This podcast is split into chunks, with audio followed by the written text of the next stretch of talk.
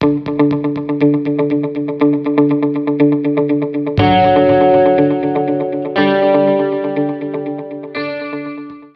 to The Velocity Factor, a podcast about leadership, change, and growth. I'm Ben Stroup, President and Chief Growth Architect at Velocity Strategy Solutions, an on demand, next generation management consulting firm dedicated to helping leaders and organizations design, develop, and deploy smarter growth strategies. Each week, my co host and I explore the questions, challenges, and obstacles every leader faces when you push beyond business as usual and reach for breakthrough results. It's raw, unfiltered, and exactly what you need to find the confidence, clarity, and conviction to step into your preferred future. Subscribe to email updates at thevelocityfactor.com. Now let's do this together. All right, welcome back. This week, we actually want to dig into a topic that I think is going to have definitely some prickly parts, and it's definitely going to uh, create a little controversy, and that's exactly where I like to live. So I'm just going to say it, Daniel, because somebody's got to say it. HR isn't really about humans, and people aren't resources. Uh, you know, I think our first interaction as new employees is always, almost always with with HR, and as new managers uh, you get a lot of face time with HR. And then as you move up in the organization, you get a lot of face time uh, with HR and leadership there and human resources. And first, I just want to give a big, huge disclaimer. I love all of my friends in HR. Uh, you guys are in an unbelievably complex role. Uh, you are at one time an advocate for each employee and also uh, let's call it the executioner for the desires of uh, executives. And very often, what my friends in HR tell me is that they feel very uh, stuck in the middle. Uh, they are the most likely to really improve things of like around culture and people and teams and all of that, but they're the least, um, if not just equipped, but empowered part of the organization yeah, uh, exactly. to do that. So so I, you know, I really want to, I really want to put a big disclaimer that while, while I definitely have mixed feelings about HR as a whole, I don't think it has to do with the people. I think it just has to do with how it's set up. And, you know, when I've looked back historically at HR, HR was really created. That function was to protect the company from the employees. Mm-hmm. Uh, and you go back to early industrial uh, and you know industrial movement and management and all of that theory. And so that's really the heartbeat. That at the end of the day, while HR should be about people development and people operations, and we're starting to see some of that language uh, intersect there, you know, it really is about making sure that um, you know that that the executives aren't liable, and that if there is an employee issue, that it's handled uh, in coordination with whatever laws uh, and and compliance and risk management as possible to to minimize the liability of the organization. Is that just like a completely cynical and skeptical take on HR? No, I, I I'm I'm skeptical of every business function, whether I mean in our conversation, sales and marketing, operations, finance, and HR. Um, and everyone's undergoing a disruption. And that word's thrown around a lot, but there's a massive shift. In this past year, uh, is a is a shift that has the shift has been accelerated, and so um, to keep up, you know, in a knowledge economy, uh, functions, positions, you know, are dated within 18 months, and we're seeing that a lot in HR. Um, and so there's there's increasing information, there's increasing complexity, there's increasing anxiety. That all falls on HR. There's uh, decreasing mental health. There's decreasing engagement and there's decreasing commitment. And really, the, the tip of the spear for addressing that is HR. And that's why some of the best companies uh, lead out of media and HR because it's a attention battle and a people war. And the best companies are going to enter into that struggle and that shift. That's so good. A- absolutely. Well, what, you know, one of the areas where I think uh, HR's in, in really uh, a tough spot is is how how do we in fact address this whole issue of injecting the humanity back into business and operations? Uh, you know, I think gosh, it was uh, early 2000s, you know, post 9 11. You had Sarbanes Oxley, and you had, I think, the what I'll call it the invasion of lawyers and accountants into the C suite. And everything became about ones and zeros. And I have lots of friends that are lawyers and accountants, so they, they know I, I pick on them all the time. The, the, the challenge that I have with that is that is that lawyers and accountants love predictability and patterns. Mm-hmm. Uh, they love to minimize risk in that. And so HR then becomes a buffer zone to that. So when we get to a period like COVID and it's injecting so much uncertainty into the system and there's zero constants at all anywhere, uh, it really stresses out those type of compliance officers and risk managers um, that tend to be at the helm of leadership. And I think it's it's really presenting uh, an interesting challenge when, in the midst of that uncertainty, what's really being called out is is what I what I think is a, a, called an age of empathy, for lack of a better phrase. And how can we, as organizations and leaders, live into that and recognize that you know, at the end of the day, the only thing our competitor doesn't have is our team, is mm-hmm. our people. Yeah. So if we really believe that, we've set up organizations all wrong because in industrial management, it's all about division of labor, minimizing risk, spreading the cost across as many variables uh, and units as possible to lower that. And in the process of it, somewhere along the way, people became a slot on a spreadsheet uh, or a, uh, a placeholder on an organizational chart. And I think you know when if we're really if we really believe that this is the age of empathy and we're injecting the genius of humanity back into our businesses and that is our competitive advantage. You know, small interdependent interdisciplinary teams that are structured differently, uh, but really depending on on that that creativity to run with it. I think we've got a real problem because it, you know human resources is supposed to be about human and about and about humans and about developing them so that they truly are resources for the company. But the way we're doing it now just isn't working. And I tell you where who's feeling it. So where HR is the most likely to understand it and the least empowered to do it, the hiring manager or the team leader is the most likely and empowered to benefit from it, but the least aware of what the real benefit is. Uh, I, you know, I work with a lot of uh, sales managers and people responsible for revenue, and and those folks do what they've always seen, right? Which is push, push, push, push, push, and then when a few people drop off, you just go find some other people um, and uh, and put them in, and you kind of perpetuate this idea that people are expendable. Well, if if we're in an age of empathy and uh, the currency of business is trust, uh, you can't just run through people like uh, like water, and I think that's a real a real challenge. You know, Daniel, in, in your work, you spend a lot of time with leaders around this area and and my goodness boy did i make every mistake in the book when i went from a star individual contributor to a uh, you know to a leader of people. And that transition nobody pulled me aside and said hey you know what? It's not about what you can do anymore. It's about how you can create environments for other people to be successful. So what what are those challenges that you see? And and what advice do you have for leaders who are looking at hr and hr is kind of looking back and you kind of have this moment of i don't know what what advice do you have for them? Well, you you bring up some good words uh, that I think are important to define. You know, uh, one of them would be uh, human. You know, people mean, what do you mean human? We're humans. Uh, and you know, assumed humanity is never going to be uh, transformational humanity. And so I think it's important to drill down and go, well, what does it mean to be human? And what is human versus non-human work?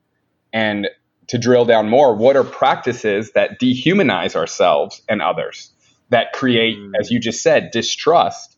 And what are practices that humanize? Now, we all get it when someone is seeking to use us or exploit us. I mean, you can pick it up. I mean, if you have any bit of emotional or social intelligence, you can see when someone's just, you're a cog in their machine. Uh, oftentimes, I have to tell men and women I'm coaching, like, hey, if you just want that transactional thing, uh, this ain't going to last very long because you can just pick it up. Like, I'm paying you for services, I pay you this, you do that.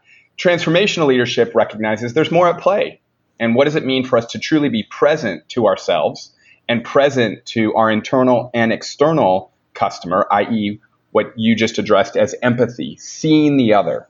And in a empathy economy, attention economy, in our world, uh, attention, there is a deficit of attention. There is a deficit of empathy. And so a great differenti- differentiator for businesses will be business who's and business leaders who legitimately see the other and care for the other. And people can see through the the game. Uh, people are much wiser than we give them credit for. And so the companies that I think will accelerate the most are those that celebrate humanity and can recognize the brutality of the business world. You know, this this isn't an easy game; it's a war, um, but can enter into that brutality without sacrificing what it means to be human. That's so good. You know, one of the books that really challenged me to think differently uh, about this was uh, a book I read several years ago called How Google Works. Yeah. And they actually talk about their ideal employee. Now, mind you, this is this is Google, right? This is the, the cream of the crop work at Google. Uh, they're they're searching for you know the Ivy League computer science mathematicians, statisticians, uh, just absolutely outstanding engineers.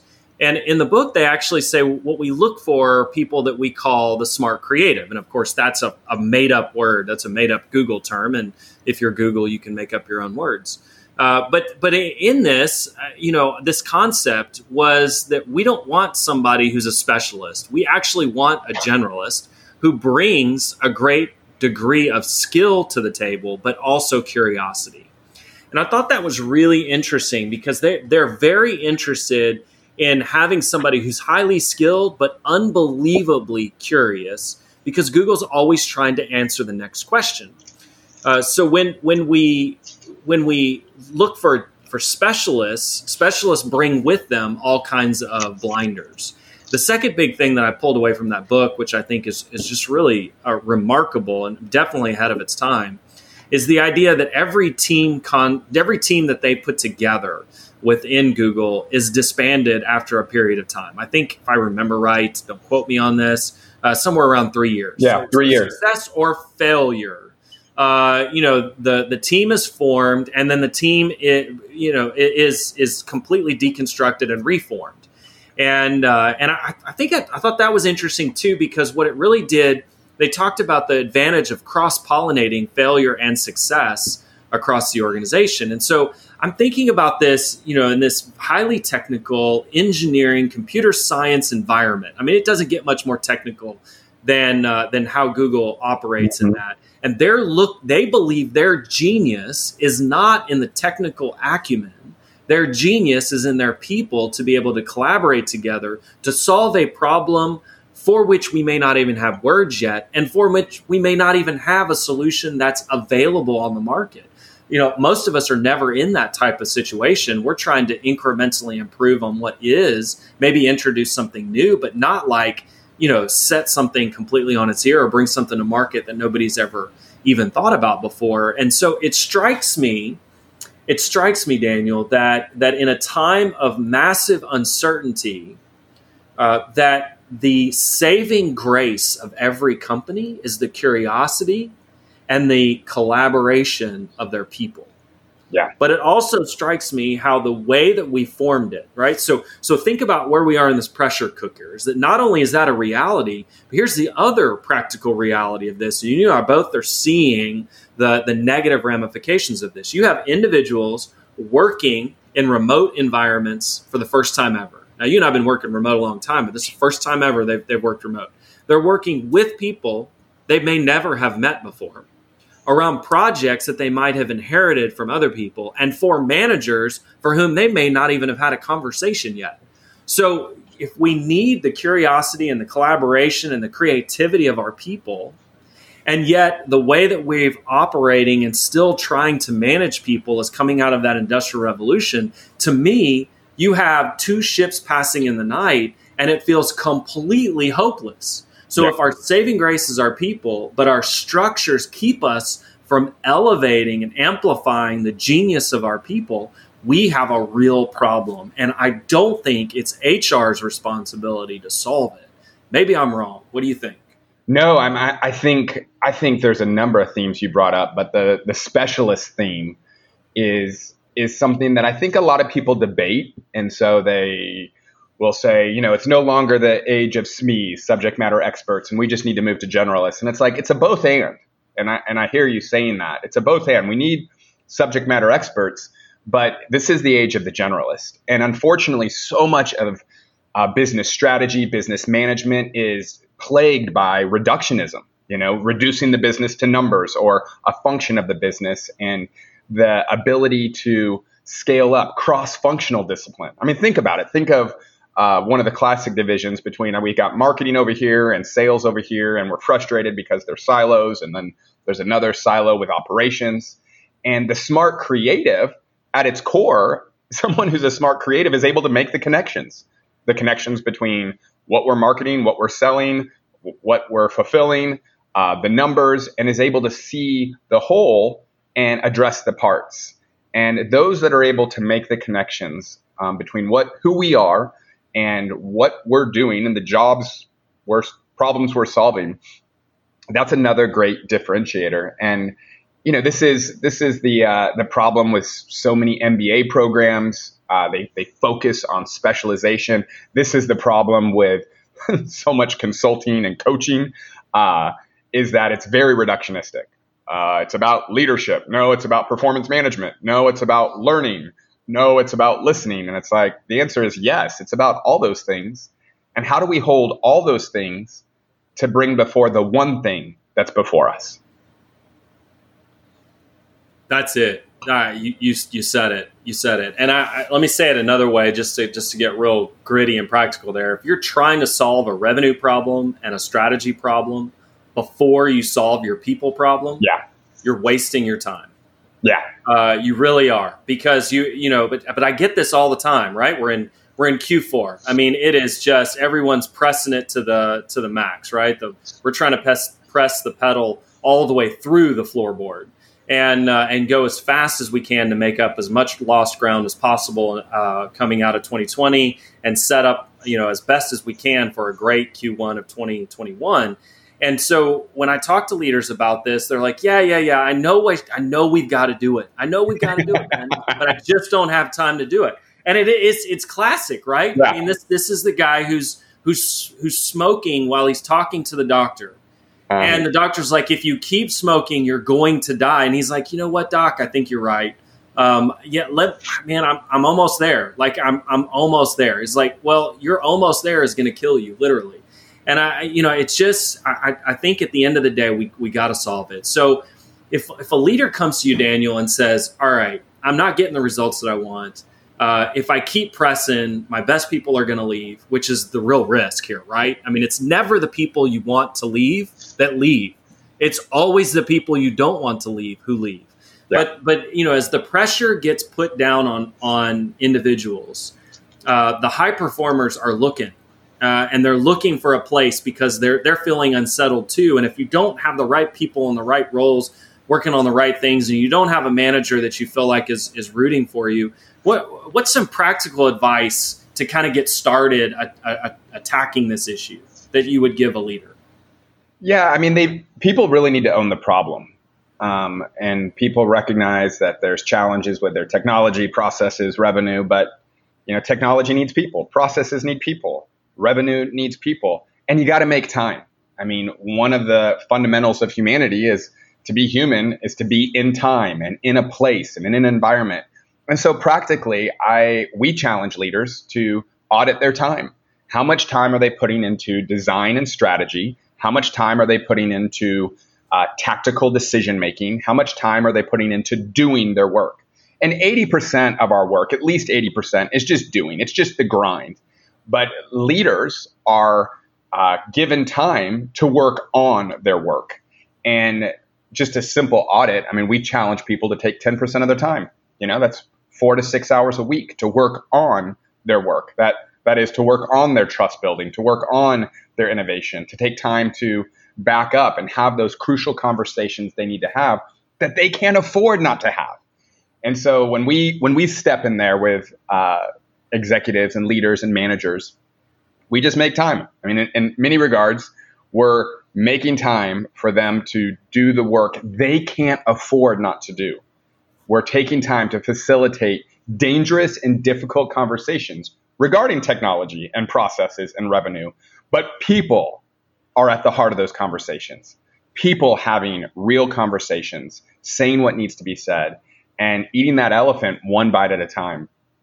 And so things like building trust, things like clarifying our plan and planning process, things like having those difficult conversations, things like holding one another accountable to our plan and to our vision. Um, that's that's the part of the mission and the corporation that is so often pushed to the side, but leaders can't afford to push that to the side.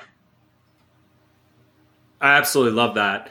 Uh, one of the things that, that I do at the beginning of, of almost all of my strategy engagements is build consensus around the leadership table. And man, that is that that is like herding cats. Uh, I mean, it, it is almost impossible to get everybody to agree and use the same language uh, around what the problem is. I like to, I like to call it I like to call it herding tigers. okay, there you go. There you go. I, I like that too. Uh, but it's it's just it's just nearly impossible to get to get everybody to agree because they bring their their bias of past success. I mean, you know, they mm-hmm. and for so long we championed you know the uh, the Jack Welch GE model, which just you know beat the crap out of your people, and then those who can't those who can survive will, and those who can't won't and and that that just that's just not going to fly in the uh, age of empathy. So you know, I think the idea of owning it is, is a really, really important one. I, I, think for me, the other part of it is, and I'm such a such a data person in this, is that if you're trying to do something you've never done before, you've got to inject new information into the system. And and the fact of the matter is, is that the ability to capture people data, work style preferences, um, you know, uh, understanding you know people's tendencies and nature, um, understanding people's uh, own, you know, the way that they interpret the world and the way that they hear you is so so important. You know, Daniel, I, it, I lived nearly forty years until I realized that not everybody wanted to communicate in the same way that I communicated that not everybody wanted to do the same things I wanted to do, that not everybody was interested in the same things that I was interested in. I just blindly thought that if it was interesting to me, it was interesting to everybody else. And so sometimes, you know, I felt like Tom Hanks and, you know, League of Their Own, you know, there's no crying in baseball. So, you know, when I'd say something and it really upset somebody, it's like, what, what is the problem here? And mm-hmm. it was mm-hmm. just completely tone deaf to the fact that not everybody was like me and uh, and that is just you know certainly something I've, I've learned from and, and, grown from. But there's so much people data available. You you know you have some great tools that you use as part of that. Uh, you know I I do uh, as as well. But man, if you're not taking advantage of that and you're flying blind, or you think a few books and seminars and some online YouTube videos are going to suddenly make it worthwhile for you uh, then you know that's a real sign of a leader who needs to, to be reset on on what their what their real purpose and their goal is. You know, I used to think that all that stuff was was a waste of time. You know, we just got to hit the revenue, we just got to hit the revenue. And here's here's what I learned out of all of the pain uh, that I caused myself and others in that process is that you can move any team to a revenue result once but if you want to really change an organization, you got to change the people and you got to reach the hearts of the people. And uh, and so I think you do that by injecting new data because new data forces you to reconcile what you perceive to be true with what is actually true. And when you encounter new information, it either challenges or validates what you believe to be real. How, what's been your experience with that? Yeah, I, I'm I'm really drawn to the reality in this season. I mean, one of the things I love about COVID is COVID has heightened the reality that business is a complex enterprise. And, you know, so often people have simple solutions. Um, and there, there are simple problems and, you know, that have simple solutions. And then there's complicated problems that require sensing and analyzing and responding. But complex challenges require require us to um, step into unknown unknowns. Not known unknowns would be complicated. And probe and sense and respond and create environments and experiments that allow patterns to emerge. And the truth is, that's the majority of business. And it's definitely business that wants to be um, innovative and be a part of the change and be early adopters and are aware that someone's eating your lunch somewhere. But I, we come back to that term of just curiosity, being curious and recognizing we don't see the whole. Um, something we share internally and externally is the darkness principle. We're all in darkness. We only see a part. And mm. recognizing that and recognizing our bias, our just human bias, is to think we see the whole. And the higher you go up in leadership and the more success you have, it comes with success. With success comes the belief that you see the whole. And the challenge is we're all in darkness. We're darkness. We're in darkness in our marriage. We're in darkness in our parenting, and we're in darkness in our business. Uh, being in darkness just means we're limited and we don't see the whole. And that, this is where collaboration is so vital. Uh, you know that that what you just said there is, is so true. Uh, what puts people in senior leadership positions is also the very thing that could really hold them back. You know, I call it the bias of past success. I love the idea of darkness, but you know, you do tend, you, you really do get a lot of confidence in your decision making from your past experiences mm-hmm. and particularly your past successes. But right now, nothing is business as usual. Nothing. And so you lose a tremendous amount of credibility with your team if you just say, do this because that's what worked for me. I mean, chief revenue officers, chief sales officers are classic for saying this. Well, back in my day, I just did more cold calling. And I'm not saying that they're, that that that's not part of it, but I mean the reality is if you hadn't been in the field for 20 years, it's a good chance that your vision of what cold calling is isn't the same thing that exists today and that people are interacting with it differently. And it doesn't make you bad. It just means that it's it's not completely informed uh, by what's uh, you know what, what's happening. And I think you know one of the one of the things that I try to do with leaders uh, particularly those that are, are on, on the re- leading revenue teams, is is get in the field with them, you know, and, uh, and and and eliminate that, identify the friction and eliminate it.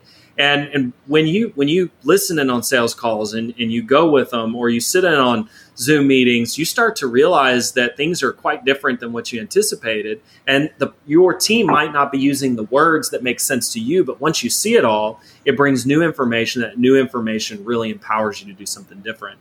So, so we got to own it. We got to get new information, but I also think we got to change the measure of success. Uh, you know, and and what I mean by that is that we have forever in the industrial management complex defined everything by activity, right? Activity. And that's wrong. We have to actually shift. Well, I shouldn't say wrong because that's moral indicator. It's ineffective. And what what really has to happen is, uh, you know, we have to shift from activity based measures to outcomes based measures. So we have to be able to identify uh, you know, in, in this, what is the outcome that we want, and how is that team jointly responsible for that outcome? I would venture to say that most boards, investors, uh, CEOs are less concerned how you get there. They're more concerned that you get there. And so our activity based measures really give us a false sense of security because we believe that if we just do these things, then this will happen. And it, it, doesn't mean that disciplined execution isn't part of it. But I think a higher level thinking, particularly when we're navigating through uncertainty, is that our outcomes have to be aligned with the needs, challenges, obstacles, and opportunities perceived by the person that we're trying to reach, help, sell, whatever. And, and particularly for, for our teams. And so when we change our measures, it's it's remarkable when we change what we measure, we can change behavior, and and I think that's the part that really has to be revisited. But man, you want to talk about really seeing the underbelly of who moved my cheese? Start changing how people are are measured and their scorecard. You know, is another way to say it. You shift the scorecard, and you're gonna not only are you gonna see massive action, you're gonna see a massive reaction. I mean, am I right here? Oh yeah, I mean, you know, this is you know, metrics and measures is uh, you know, companies rise and fall, and so often uh, the the measures of the company are really meaningless and not understood. And when we coach and come alongside companies, it's like, okay, what are what are the key measures tied to your needs, challenges, and core objectives? And are they meaningful? Are they understood? And just building understanding and meaningful measures that every department, every function, every position has key measures, um, but they're understood and people can really rally around uh, a scoreboard. One of the things that the research has shown as leaders love, uh, or people love leaders that are moving fast. And so one of the things we encourage leaders is yes, you can accelerate.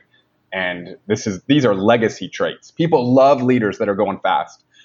People love leaders that are encouraging and recognize humanity. And that's a hard uh, those are two hard competencies to hold together. You know, go fast, but don't go over people. But the third one is a clear scoreboard. People love it when they know where they stand. And when you don't know where you stand in a meeting or an organization, it, it increases anxiety. But when you know where you stand and you know what are the measures, what's the scoreboard, um, and there's there's a balance to that scorecard. Card. It includes qualitative as well as quantitative measures that are connected to people and performance. Um, those are the winning companies. I absolutely love that. So let me see if I can bring it home here in, in this is that if you have a revenue problem, a data problem, a strategy problem, an operations problem, a finance problem, guess what? You have first a people problem. Yes. Solve that, and the other things you will have massively new, uh, an abundance of capacity to solve those those other problems. And and don't look to HR to have the magic wand to solve this. They will be your partners and support you in the process, but they are not the ones that are responsible for developing people. You, as a leader, are. And so you have to own it. You have to inject new data into the system.